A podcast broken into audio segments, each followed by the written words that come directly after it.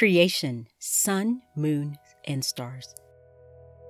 Then God said, Let there be lights in the expanse of the sky to separate the day from the night. They will serve as signs for seasons and for days and years. They will be lights in the expanse of the sky to provide light on the earth. And it was so. God made the two great lights, the greater light to rule over the day, and the lesser light to rule over the night, as well as the stars.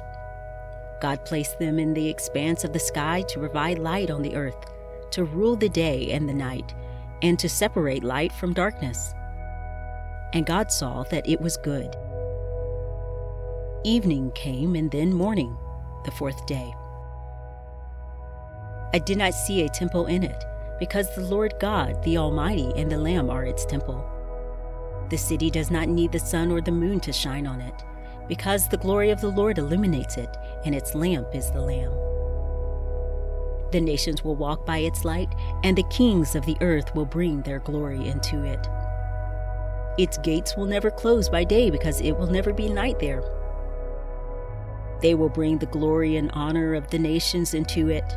Nothing unclean will ever enter it, nor anyone who does what is detestable or false, but only those written in the Lamb's book of life. One Minute with the Bible is brought to you by the Christian Standard Bible.